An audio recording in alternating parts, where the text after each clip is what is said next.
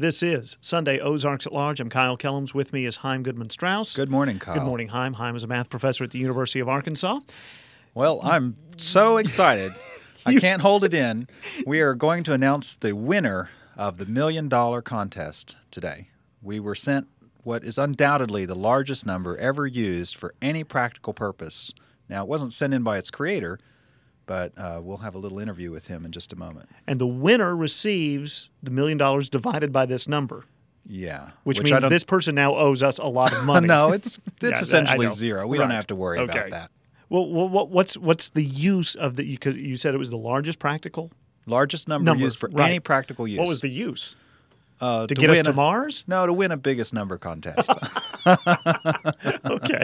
Uh, it just so happens, and I have the flyer here, that there was a large number championship at uh, M I T uh, in January featuring, it says, two competitors, one chalkboard, largest integer wins. Your defending M I T champion, uh, Augustin, the Mexican multiplier, plural power, Raygun Rayo. And the challenger, Adam, the Mad Bayesian, Doctor Evil, Elgfinity, Elga. Here's Rayo on the phone. And it only took like ten digits to get hold of him. What was this contest? Well, uh, it was an effort to get undergraduates interested in philosophy and in ways in which philosophy and math can interact. So...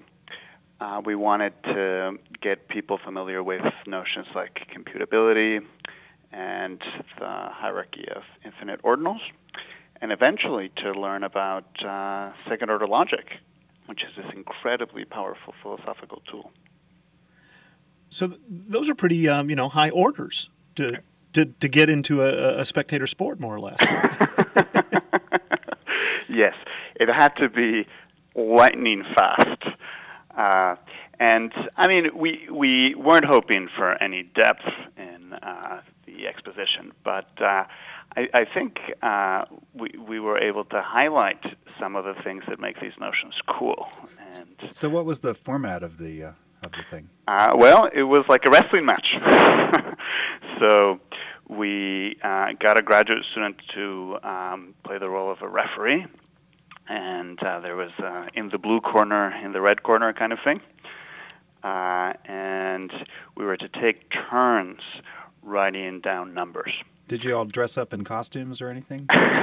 My girlfriend was uh, pressuring me to do so, but in, in the end we resisted. I did wear the M I T colors ah.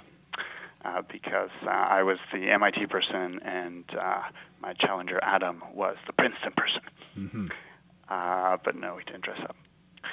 Uh, so we would uh, take turns writing numbers, and the thought is that we had to write a number bigger than the one that had been written down before and give some kind of uh, proof that it was, in fact, bigger.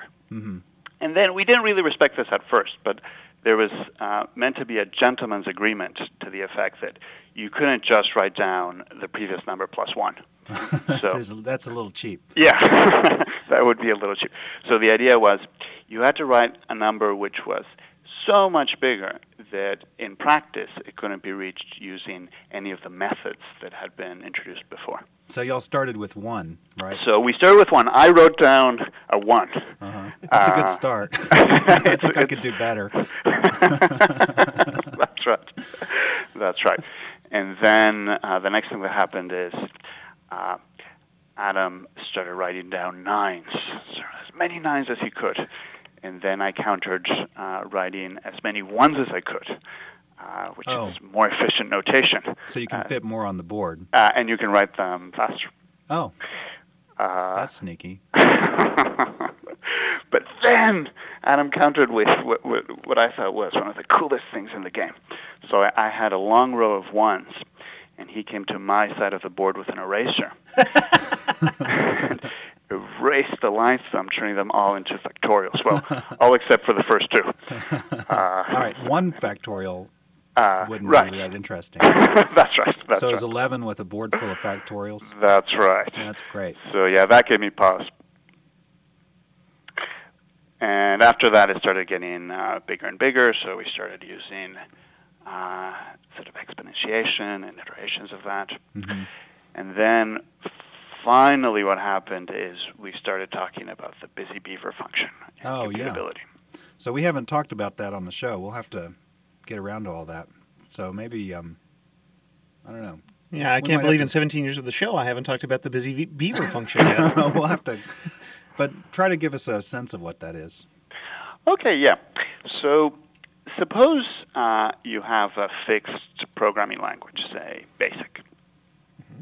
Then there's this uh, notion which is uh, the productivity of a program. And that's uh, just if you set the program running with no input, how long a string of, say, ones it's able to produce. And it's important that the string of ones be finite. So the program has to terminate, and it has to terminate with a finite sequence of ones. So just going into a loop forever is no good. That's right. That would, yeah, that would be easy to do. It's harder to actually uh, print many ones and end. And then stop, yeah. So, so the productivity is just how many ones you can put in. And then there's a function that uh, measures uh, the maximum productivity of a program of a given length, that is, of a program uh, whose code includes a given number of uh, symbols. Mm-hmm.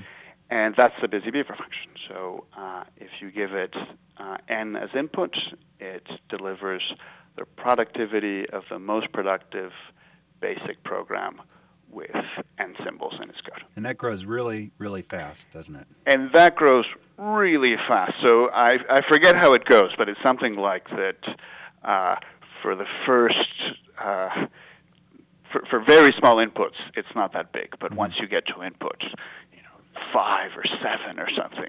Just that small. Yeah. yeah. Well, I yeah, I, I may have, uh, no, yeah. So I normally think of it in terms of Turing machines, except yeah, sure. uh, and not BASIC. But yeah, for- uh, For pretty small inputs, you, you get truly gargantuan numbers. In fact, I guess the numbers, they're only known up for a little while, aren't they? That's absolutely right. That's absolutely right. I mean, one way of getting a sense of how big they are is to notice that uh, many of the numbers that we recognize as being big um, are such that one could program Uh, computer and BASIC to spit them out uh, fairly concisely. Mm-hmm. So provided the n one inputs into one's busy beaver function is bigger than uh, the length of the program one would need to spit out that number, uh, you're going to get a number bigger than that. That's so. Right. Last week we talked about Graham's number, which, you know, really you could write down a pretty short computer program that would, in principle, be able to spit it out. That's right. That's right. So much bigger than Graham's number. That's very frightening. Yeah, I mean, what happens to me is I just lose track of how big they are. I mean, it's it's hard to get some kind of independent grasp mm-hmm. of the size of these beasts. You really can't feel them at all. Yeah.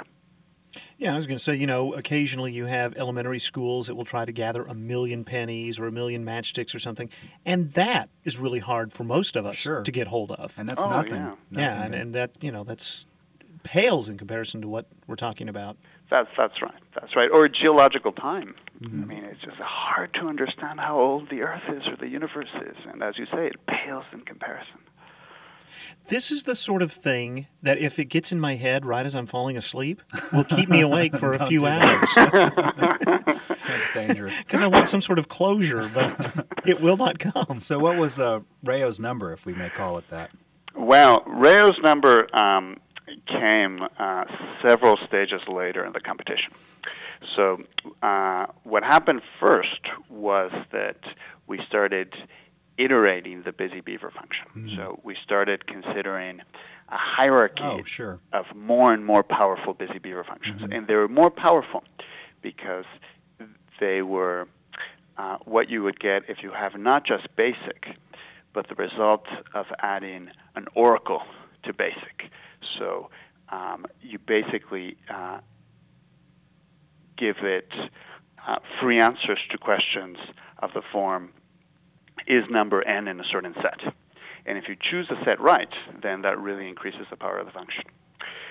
So Rayo's number was an effort to uh, go beyond all that.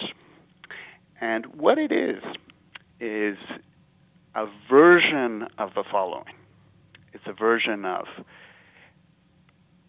the smallest number, bigger than any number that can be stated in the language of first-order set theory using less than a googol symbols. Now, let me just decode that a little bit, if I could. Yeah. So why is this, um, there's an old paradox, the smallest number that cannot be expressed in fewer than twenty words. And I think I think I just used eleven or twelve words to describe yeah. it. So there's no such number, because if there were, I just obviously described it. That's right. right. So somehow you short-circuited that. You said that it's the small, it's the, well, hang on. Basically, um, it takes at least a googol's plexus, did you say? Uh, uh, googol yeah. plexus worth of symbols. That's that's right. So the smallest number bigger than any finite number named by an expression in the language of set theory with a googol symbols or less. It's not the busy beaver. That's right. So we, we've gone beyond programs. So now all we need is a sentence in the language of set theory and see if we can find sentences that can name bigger and bigger numbers. And the reason this can beat busy beaver functions is that you can state in the language sentences that fully describe these computer programs. And then uh, say something like, well, that plus one. Mm-hmm. So in the language, you can refer oh, to numbers bigger than you can compute with these with these computer programs. So it steps outside of the realm of what can even be computed. That's right. That's pretty heady stuff. Was there wild cheering at this point in the competition? Oh, yeah. The, um, uh, the audience was uh, very rowdy throughout. And uh, there were serv- several points in the competition in which uh, I thought I had been defeated. And so you didn't have this rigged up ahead of time? You didn't know what your grand prize answer would be?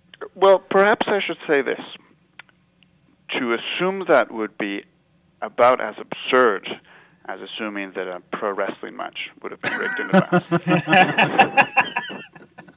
past. Okay, point well taken. Well put, well put. What I like about this is there is a, a, a combination here of, yes, math, but also language uh, and, and philosophy. Mm-hmm. There's a there's a kind of a nice union here going on. That's right. So the philosophy is essential because um, given the informal statement I gave of the entry, um, it uses primitive semantic vocabulary. It talks about uh, things that can be named. And as you pointed out earlier, if one allows free use of semantic vocabulary, one quickly ends in paradox. So what really made this possible was that we cashed out that crucial expression named uh, using what philosophers call a second-order language. So when one uses second-order language, one has the power to explicitly define a correlate of this semantic notion using no semantic vocabulary. So we were able to get around the problem of not being able to use semantic vocabulary. It's staggering.